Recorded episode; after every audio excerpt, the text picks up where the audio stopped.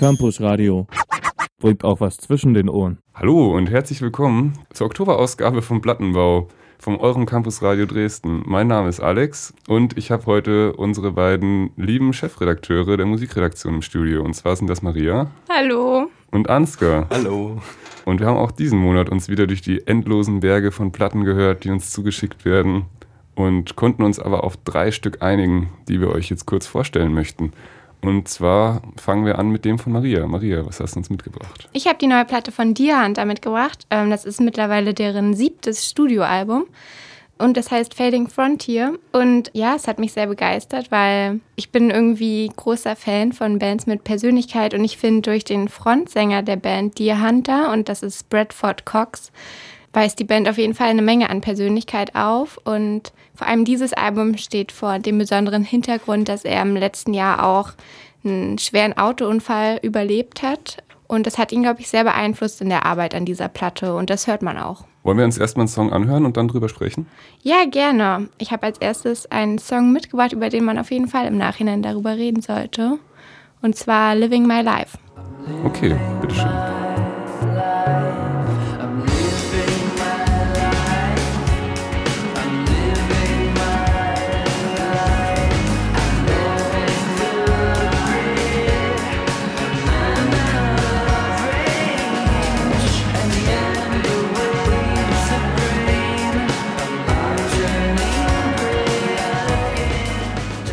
Das war Living My Life von dir, Hunter. Und Living My Life, das klingt ja schon so ein bisschen autobiografisch angehaucht, nicht wahr? Ja, es ist halt so, das finde ich auch ziemlich beeindruckend oder auch ziemlich cool, muss ich sagen. Wenn man das hört, dieses Living My Life, könnte man erstmal denken, im ersten Moment, äh, wo es losgeht mit diesem Living My Life, dass es sehr positiv gemeint ist. Aber selber sagt er in Interviews, dass es genauso negativ ist, wie die alten Platten auch schon waren, vor allem textlich. Das heißt, äh, eingängige Melodien trügen bei Bradford Cox nicht darüber hinweg, dass es äh, trotzdem um sehr negative Sachen geht in seinen Texten. Das finde ich auch irgendwie gut, weil warum muss auch ein negativer Text immer eine negative Melodie haben? Ich finde, das ist mal was Neues, was mir sehr gut gefällt. Also er versucht quasi nicht so auf Emo zu machen und die anderen Leute mit seinen Songs runterzuziehen, sondern ja, so, könnt, so, könnte man schon sagen, von der Melodie her. Aber im Text geht es halt meistens um Sachen wie Angst und Verzweiflung. Er betrachtet das also aus so einer ironischen Distanz mehr oder weniger. Genau. Dann würde ich sagen, hören wir doch gleich mal ins zweite Hörbeispiel rein. Der Song heißt Snakeskin und der klingt wieder ein bisschen anders.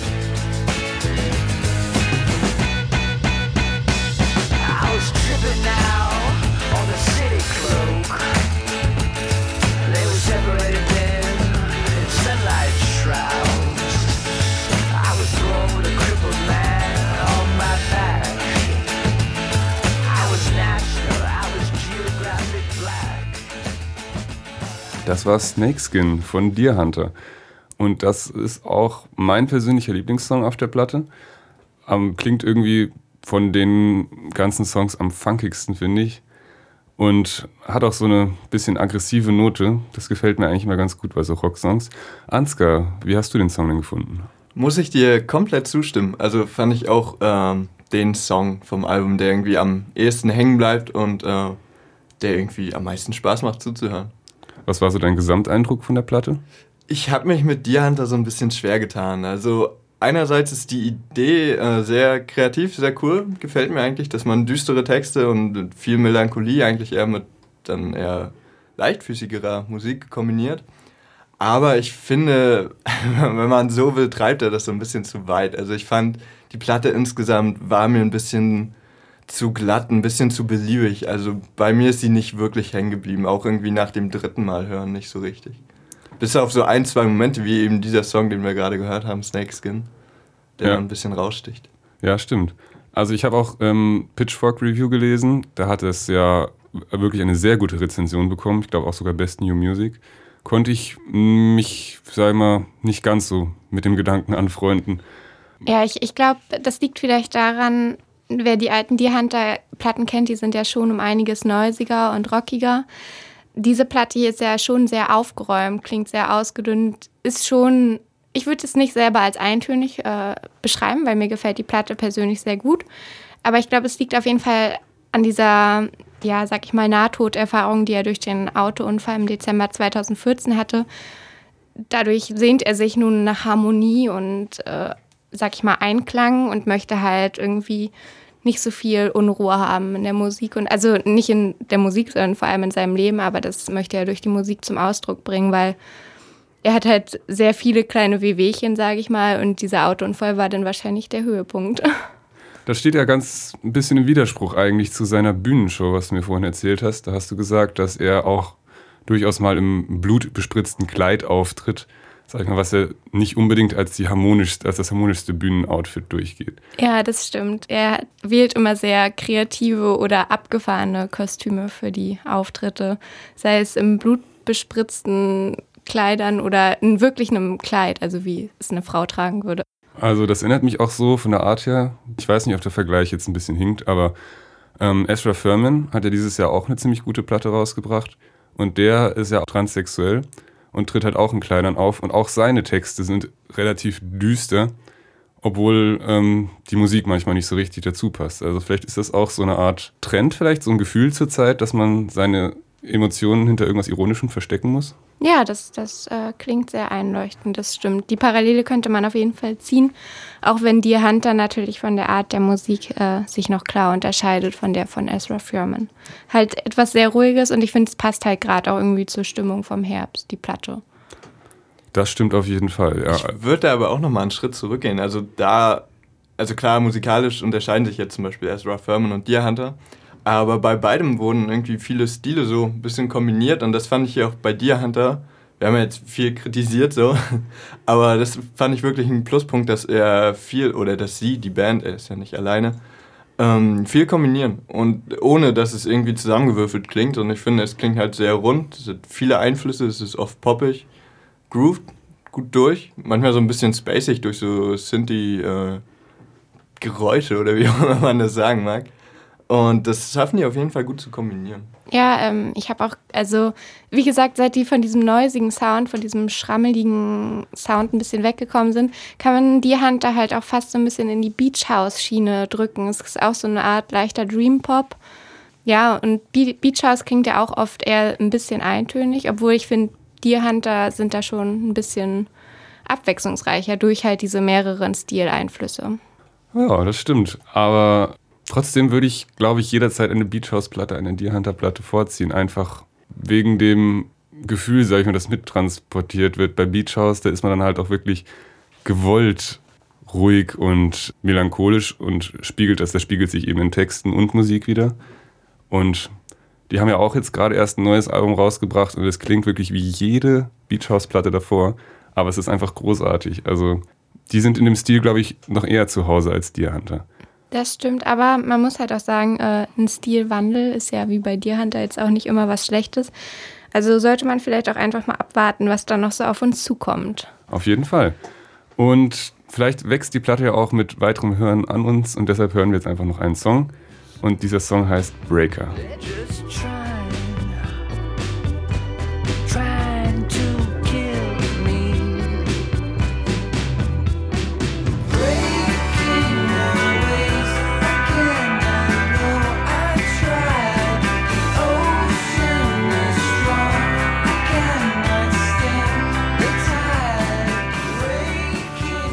das war Breaker vom aktuellen Deer Hunter Album. Ziehen wir noch mal ein kleines Resümee. Ansgar, was würdest du sagen insgesamt? Ja, eine Platte, die, die viele Stile gekonnt vereint und die sehr rund klingt insgesamt, mir aber zu glatt. Mir äh, ist sie zu wenig hängen geblieben. Ja. Maria? Ich habe die Platte mitgebracht, weil sie mir natürlich gut gefällt ja, wie gesagt, ich mag sehr die Art dieser Widersprüchigkeit, dass man negative Texte mit eher positiven, leichtfüßigen Melodien verbindet und auch allgemein finde ich es eine gute Platte für den Herbst und Mut zur Veränderung, finde ich, sollte man in der Musik immer belohnen. Okay, ja, meine bescheidene Meinung dazu ist eigentlich, dass das Album an sich bestimmt nicht schlecht ist. Ich finde das, was du auch gerade gesagt hast mit den Texten und der Musik, dieser kleine Widerspruch, das ist eigentlich sehr interessant. Aber ich finde, es ist nicht ganz, ähm, sagen wir, man hätte es vielleicht besser umsetzen können. Mir war es auch an einigen Stellen viel zu eintönig. auch sehr glatt produziert. Und ja, wenn er die Ecken und Kanten wieder rausholt, dann könnte er vielleicht tatsächlich mich auch noch mitreißen. Aber ich bin auf jeden Fall gespannt, wie es äh, da weitergehen wird. Ich glaube, so die Entwicklung der Band lässt da auf äh, einiges hoffen. Oder es bleibt zumindest spannend, was da passieren wird. Das denke ich auch. Ja, dann können wir es ja eigentlich kaum erwarten zum nächsten Album. Jetzt äh, gehen wir gleich zur nächsten Platte über. Das ist meine Platte. Verraten, welche es ist, möchte ich jetzt noch nicht, aber spielen wir doch erstmal einen Song, vielleicht erkennt ihr ja die Stimme. It only lasts for silent night in minute. It'll only last a while.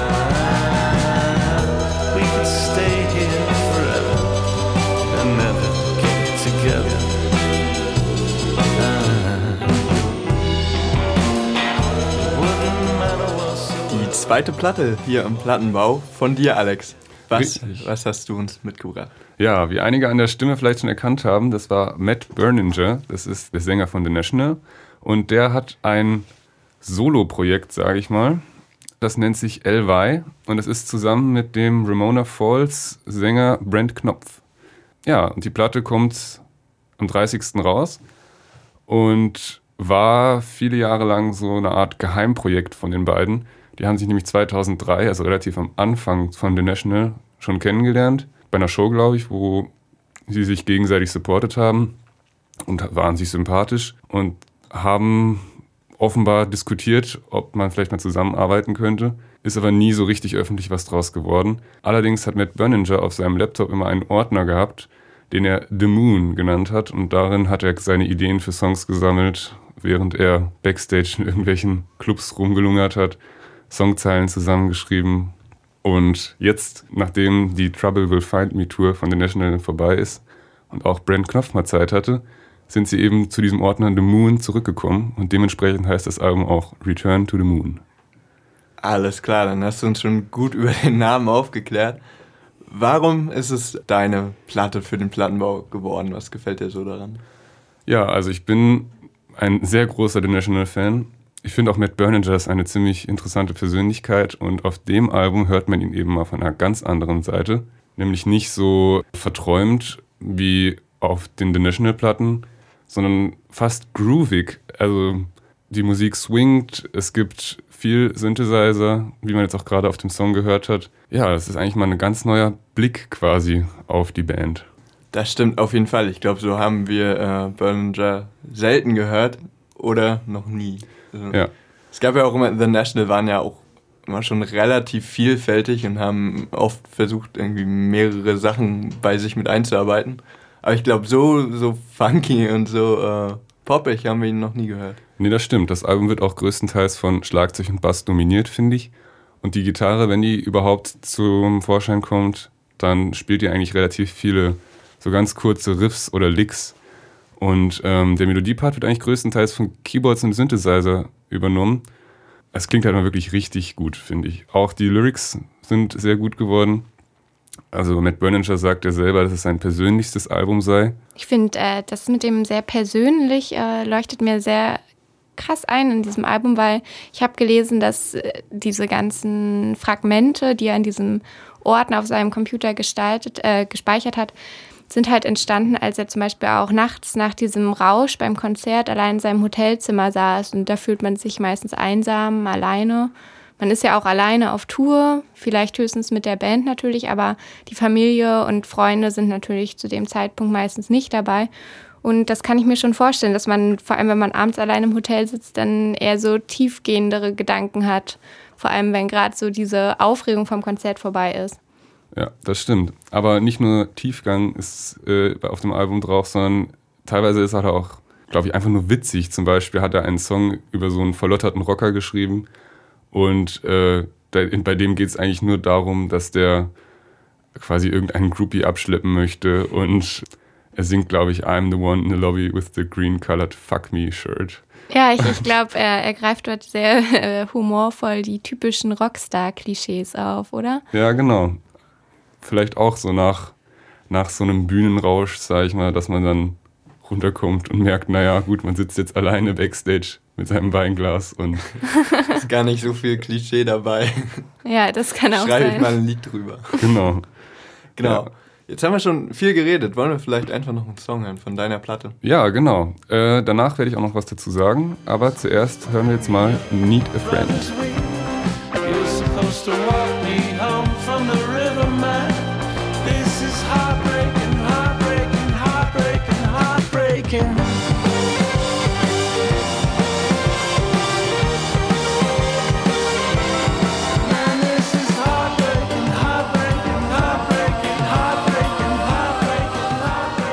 Need a Friend war das von L.Y. Und das klang ja schon ziemlich episch, aber kommen wir zu dem Punkt, zum einzigen Punkt eigentlich, der mich an der Platte stört. Es ist ja ein Soloalbum, in Anführungsstrichen. Also er geht von seiner Band weg. Warum hat er nicht mal ein bisschen mehr experimentiert, sag ich mal? Die Platte ist sehr, sagen wir, gleichförmig. Sie ist wie aus einem Aufwasch, obwohl er das über mehrere Jahre geschrieben hat. Besonders bei dem Song jetzt eben, da hätte ich gedacht, naja, er wird am Ende eigentlich so emotional bei seinem Heartbreaking. Da hätte er eigentlich auch mal wieder screamen können, was er früher mit The National mal ausprobiert hat. Ja, die Experimentierfreudigkeit ist bei dem Album meiner Meinung nach ein bisschen auf der Strecke geblieben. Sie wollten wohl tatsächlich ein in sich schlüssiges Werk schreiben. Maria, wie findest du die Platte eigentlich? Du nimmst mir quasi die Worte aus dem Mund, weil das ist auch das, worüber ich mir Gedanken gemacht habe. Warum, wenn man ein Soloprojekt macht, probiert man nicht mehr aus? Meistens ist es ja so, wenn Künstler ein Soloalbum rausbringen, dass sie dann was ganz anderes machen als mit der Band, wo sie normalerweise sind. Und ich muss sagen, LY entfernt sich nicht sehr weit vom Mutterschiff The National. Es äh, ist einfach nur vielleicht auch ein bisschen schwer, weil die Stimme von Matt Berninger ist halt einfach dieser tiefe Bariton und das ist einfach so eine unverwechselbare Stimme. Vielleicht ist er daran dadurch auch so ein bisschen in diesem The National Ding gefesselt, weil diese Stimme ist einfach, also sie ist der Hammer, aber sie ist halt unverkennbar einfach The National, finde ich. Ich verbinde damit automatisch diese Band. Ja, ganz eindeutig. Und man muss ja sagen, das 2015 war eigentlich so das Jahr des Solokünstlers, meiner Meinung nach. Und das haben wir jetzt bei vielen Platten auch erlebt, zum Beispiel Jamie XX. Das war auch quasi kein Unterschied zu die XX. Vielleicht ähm, ja, versuchen die Künstler mehr so als ähm, Erweiterung ihrer Band zu agieren zurzeit.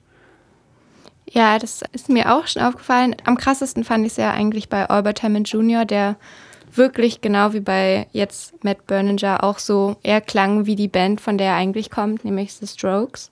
Aber trotzdem muss ich schon sagen, dass hier ein Fortschritt, also ein Fortschritt ist das falsche Wort wahrscheinlich, aber eine Veränderung zu sehen ist, weil es ist auf jeden Fall grooviger, die Melodien sind eingängiger. Es ist halt nicht so, sag ich mal, düster wie The National. Ja. Ich weiß nicht, ich sehe das ehrlich gesagt ein bisschen anders als ihr, die das jetzt irgendwie so ähm, als sehr ähnlich zu The National gesehen haben. Ich finde, dass, ähm, ja, also mich hat es irgendwie ziemlich überrascht, dass es tatsächlich so äh, poppig und so groovy und funky war. Also mich hat das schon äh, sehr äh, vom, vom Stuhl gehauen. Weil ich weiß nicht, Matt Berninger und so, so funky Synthie-Rhythmen, das ist schon eine, eine sehr komische Kombo. Also komisch, nicht negativ, sondern eine sehr ungewohnte Kombo, besser gesagt. Also ich habe da sehr, sehr wenig Parallelen zu The National gesehen. Klar, vom Songaufbau ähnelt man sich ein bisschen so, wie wir es eben gehört haben. Am Ende wurde es dann wieder sehr emotional und bricht so ein bisschen aus, wie auch öfter bei The National. Und ich finde aber durch seine Stimme, die, wie Maria gesagt hat, einfach der Wahnsinn ist, also es ist vielleicht so ein bisschen Segen und Fluch gleichzeitig. Ich glaube, alles, was er macht, wird irgendwie gut, weil er könnte mir, glaube ich, auch ein Telefonbuch vorlesen und ich würde es super finden.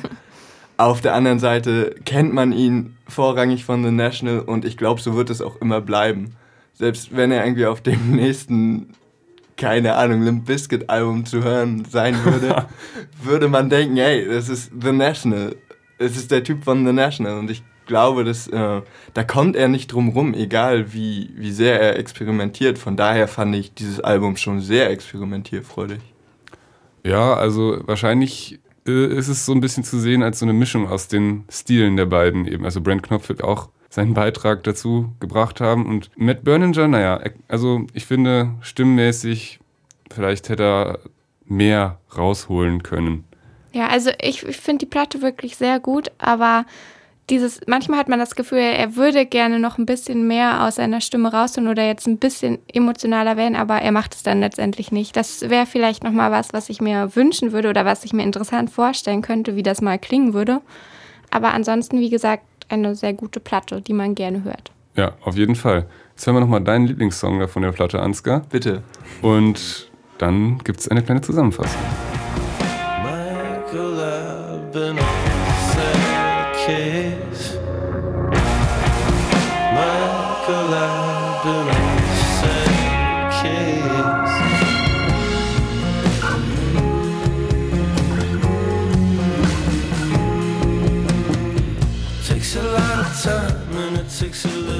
Sad Case von The National. Und ich finde, auf dem Song Von war der. Elvai. Von.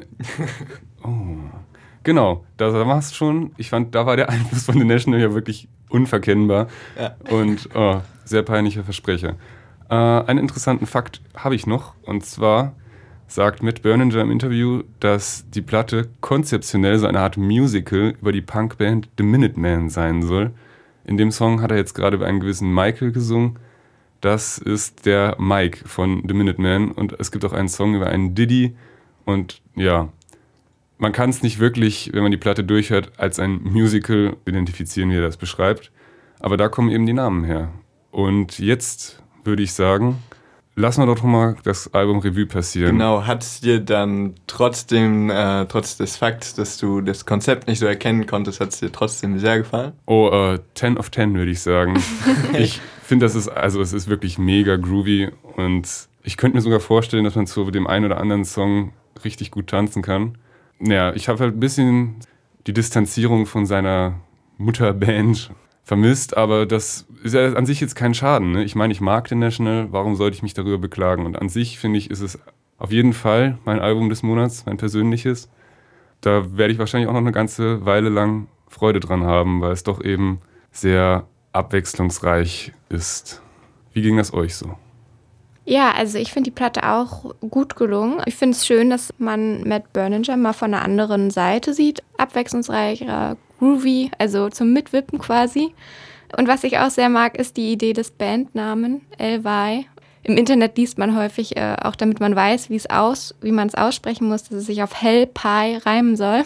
Und es ist eigentlich, äh, steht es für die Mehrzahl von Elvis. Das fand ich eine sehr nette Idee. Er singt ja auch über Rockstars, äh, diesen humorvollen Song. Deswegen fand ich es sehr cool. Und die Platte hat mir gut gefallen. Ja, ich, ich bin auch, wie Marius gesagt hat, ich finde es schön, dass man äh, Berninger mal von, von einer ganz anderen Seite her kennenlernt und habe mich damit am Anfang sehr schwer getan und ich glaube, für mich ist es so ein Album, was ich wirklich öfter hören muss, weil auch gerade jetzt, als wir die Songs nochmal gehört haben, haben sie mir richtig gut gefallen. Ich glaube, man, man muss sich erstmal von diesem The National-Gedanken frei machen. Denn so auf, beim ersten Hören haben mir Songs wie eben Sad Case oder auch It's a Game äh, am besten gefallen, weil die noch am meisten Ecken und Kanten hatten, fand ich, und sehr an The National erinnert haben, die ich sehr, sehr gerne mag. Und ich muss euch auch im Nachhinein ein bisschen recht geben mit der Experimentierfreude. Also gerade stimmlich hätte er da vielleicht wirklich ein bisschen mehr machen können. Würde mich aber freuen, wenn er das vielleicht auf dem nächsten The National Album tut. Auf jeden Fall. Es gab ja auch irgendwann mal Gerüchte, dass er in Hip-Hop einsteigen will. Vielleicht, vielleicht werden wir tatsächlich nochmal richtig vom Stuhl gehauen von ihm. Ja, damit sind wir auch schon bei unserer dritten und letzten Platte angelangt. Die hat uns Ansgar mitgebracht. Ja, Ansgar, erzähl mal. Genau, das ist das Album The Bastards von Radical Face. Warum heißt das Album The Bastards? Da kannst du uns was zu erzählen. Das ist eine sehr komplizierte Geschichte. Nee, eigentlich eher weniger. Also, Radical Face, Ben Cooper heißt er. Es ist ein Singer-Songwriter aus Jacksonville, Florida. Genau, der wollte ein Album über seine Familie oder über Familie an sich machen und war sich dann erst unsicher, ob er gut genug dafür ist, ob er das hinbekommt. Hat dann angefangen, Songs zu schreiben und ist dann irgendwann, als er es mal ein bisschen reflektiert hat, auf den Trichter gekommen, dass er jetzt eigentlich genug äh, Songs für ganze drei Alben hätte. Und so ist dann erst das Album The Roots erschienen, das hier, also The Family Tree, so heißt dann die Trilogie der drei Alben, weil es eben um Familie geht. Und The Roots, das erste, Dann erschien äh, zwei Jahre später, glaube ich, Family Tree The Branches als Nachfolger und zweiten Teil der Trilogie. Und eigentlich sollte in diesem Jahr jetzt auch der finale Teil äh, The Leaves, äh, The Family Tree The Leaves, erscheinen. Der wurde jetzt aber verschoben, weil anscheinend in seinem Leben irgendwas Schlimmes passiert ist. So lässt sich das auf jeden Fall auf seiner Facebook-Seite lesen. Wie dem auch sei, das Album soll wohl äh, im nächsten Frühjahr erscheinen. Jetzt aber zu meinem Album. Er hat nämlich nebenbei auch immer fleißig EPs produziert, die nämlich alle The Bastards hießen, weil sie nicht in die Familie gepasst haben, stilistisch. Und da sind vier EPs draus geworden, drei sind schon erschienen. Und die hat er jetzt alle zusammengefasst in eben jenes Album, über das wir gerade reden, nämlich The Bastards. Alles klar. Dann würde ich sagen, hören wir uns den ersten unehelichen Song doch mal an. Der heißt Sisters und der geht so.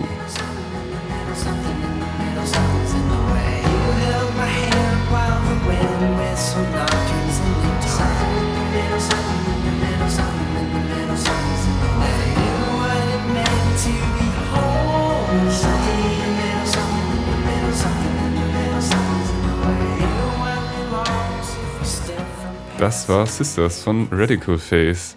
Ansgars Platte des Monats vielleicht? Ja, auf jeden Fall für den heutigen Plattenbau. ja, The Bastards, quasi eine Zusammenstellung aus vier EPs. Ich habe vorhin vier gesagt. Man kann drei kostenlos downloaden, also die ersten drei Teile von The Bastards via Noise Trade, also völlig legal. Und die vierte kommt auch noch raus, ist aber in diesem Album, also in dieser Zusammenstellung von den EPs, aber auch schon mit drin enthalten. Das vielleicht noch als Wissenswertes zu diesem Album. Ja, es erscheint am 6. November und ich habe es ausgewählt, weil es sehr, sehr schöner Folk-Pop ist, der mich total gefesselt hat beim Hören. Also gerade irgendwie zur Vorbereitung auf diese Sendung, als ich versucht habe, mir ein Album zu suchen und uns durch unser äh, Archiv an Promos gehört habe, war viel Folk dabei, viel Pop, aber alles plätscherte irgendwie dahin und nichts blieb so richtig hängen. Und dann war auf einmal dieses Radical Face Album da, den man ja größtenteils nur durch seinen Überhit äh, Welcome Home kennt aus der Werbung für einen Digitalkamerahersteller. Und ich dachte mir, okay, ich kenne größtenteils nur dieses eine Lied, höre ich mal rein. Und dann war es halt irgendwie der gewohnte Folk-Pop, aber es passiert, finde ich, unglaublich viel kompositionstechnisch in diesen Liedern. Das hat mich irgendwie total gefesselt. Okay, kannst du uns sagen, was da so genau passiert? Weil, wie dir ging es mir eigentlich auch. Ich kannte Welcome Home Son und den Song habe ich auch echt gefeiert und habe dann auch gedacht, hm, ja, sind die EPs vielleicht so aus demselben Aufwasch, weil es klingt vom, es ist von der Instrumentierung und von der Geschwindigkeit und allem doch sehr an diesem Song orientiert, oder? Ja, dann können wir vielleicht an der Stelle mal die Kritik vorwegnehmen. Da hast du absolut mit recht. Es ist irgendwie, um es mal negativ zu sagen, es ist immer irgendwie dasselbe. Du hast irgendwie immer die gleiche Dynamik drin, den gleichen Aufbau so. Es ist, verfällt immer in das gleiche Muster. Du hast wenig Ausbrüche dabei, die den Songs öfter mal sehr, sehr gut tun würden. Aber, um das Ganze jetzt mal abzuschließen, es ist halt Folkpop, irgendwie sehr, sehr ruhig, sehr verträumt, öfter mal melancholisch. Aber, um jetzt auf deine eigentliche Frage zurückzukommen, ich finde, der Gitarrensound ist super, obwohl es nur eine, eine ganz normale Akustikgitarre, denke ich, ist. Dann hast du öfter mal vereinzelt so Streicher, die, oder nee, nicht vereinzelt, ist eigentlich mit so das Fundament, was in den meisten Songs immer im Hintergrund ist, was das Ganze so ein bisschen rund macht. Dann auch so jetzt wirklich vereinzelt Klavier, was dann interessant macht, auch mal ein Akkordeon zu hören, was ich total super finde. Und was mich aber am meisten beeindruckt hat, war das Schlagzeug. Ich weiß nicht, nennt man es Percussions? Du bist Schlagzeuger. Mm, Ja, wahrscheinlich. Weil es im Hintergrund, es klickt immer irgendwas. Es ist immer ein toller Rhythmus, der eigentlich gar nicht so richtig dazu passen will, der es aber wahnsinnig interessant macht. Ich habe nebenbei versucht, einen Text für die Uni zu lesen. Das hat irgendwie nicht geklappt, weil, weil es immer irgendwas im Hintergrund war, was, was die Songs so aufgepeppt hat und so das, äh, nach vorne getrieben hat, obwohl es eigentlich sehr, sehr gesetzter Folkpop ist. Ich äh, glaube auch, diese immer ähnliche Instrumentierung und dass, dass es immer gleich klingt, wie Ansgar vorhin schon erklärt hat, äh, sind die Songs von The Bastards ja so Art Bastarde, die nicht in diese Familie-Trilogie gepasst haben. Und diese Trilogie ist ja so aufgebaut, dass Ben Cooper verschiedene Instrumentationen für verschiedene Personen, die in seiner Familie handeln, äh, benutzt. Und es ist ja logisch, dass wahrscheinlich in dieser Trilogie auch viel die gleichen Personen mitspielen. Deswegen treten gleiche Instrumentationen wahrscheinlich auch häufiger auf. Und die Idee finde ich auch sehr schön. Ich glaube, so ein Musiker ist noch nie auf die Idee gekommen, so eine Familientrilogie quasi als Musik zu machen und dann noch verschiedene Familienmitglieder mit verschiedenen Instrumentationen zu belegen. Für ihn selber hat das wahrscheinlich wirklich so eine Art Geschichte, wenn er das hört. Hm, auf jeden Fall sehr innovativ. Und damit wir noch einen etwas besseren Eindruck bekommen, würde ich sagen, spielen wir jetzt einfach mal den zweiten Song.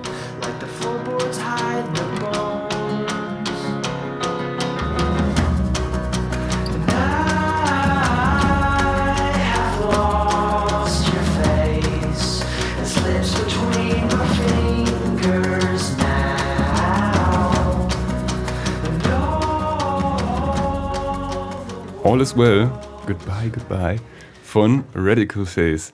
Und das war die Platte von Ansgar. Und Ansgar, was genau hat dir jetzt an der Platte besonders gut gefallen? Ja, genau. Ich habe da ja gerade irgendwie schon einen sehr langen Monolog gehalten. Deswegen äh, einfach nochmal, um das kurz zu fassen. Ich finde es ein sehr, sehr interessantes Folk-Pop-Album, was mich sehr gefesselt hat, was ich von der Musikrichtung nicht gedacht hätte, dass mich das nochmal so kriegen kann. Und auch wenn das sehr bequem ist zu sagen, aber ja, es passt natürlich auch sehr schön in den Herbst. Und ich mag die, die ganze Atmosphäre und seine Stimme. Ich finde, es sehr rund. Natürlich immer auch etwas eintönig, aber wenn man sich darauf einlässt, finde ich, kann man da eine sehr schöne Zeit zu haben, wenn man das Album durchhört. Wie hat es euch denn gefallen als Zusammenfassung? Ja, ich finde es auch sehr schön. Natürlich, es ist typisch Radical Face. Es ist jetzt nichts Neues. Sie haben jetzt nicht irgendwie was Unerwartetes aufgenommen, was mich jetzt komplett umgehauen hätte. Auch wenn man natürlich denken würde, Bastarde wären schon irgendwie was, was sehr aus dem Rahmen von Radical Face normalerweise rausfällt. Aber ansonsten, mir gefällt die Idee, dass Tracks, die nicht in, aufs Album gepasst haben, auch Bastarde heißen, wenn es um Familie geht. Ja, und ein sehr schönes Album. Auch wenn nichts Neues passiert eigentlich. Ich kann eigentlich auch nur mal das zusammenfassen, was ihr gesagt habt. Also um den alten Vergleich wieder mal rauszusuchen, es ist beachhausig. Es ist natürlich derselbe Stil und klingt wie was wir schon von ihm kennen.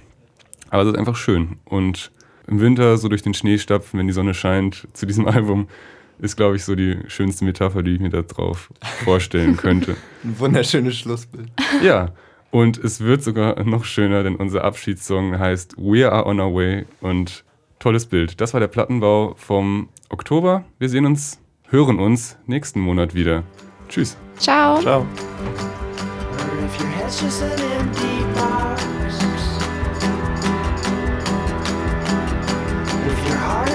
spare parts. If your days are now just something you must bear.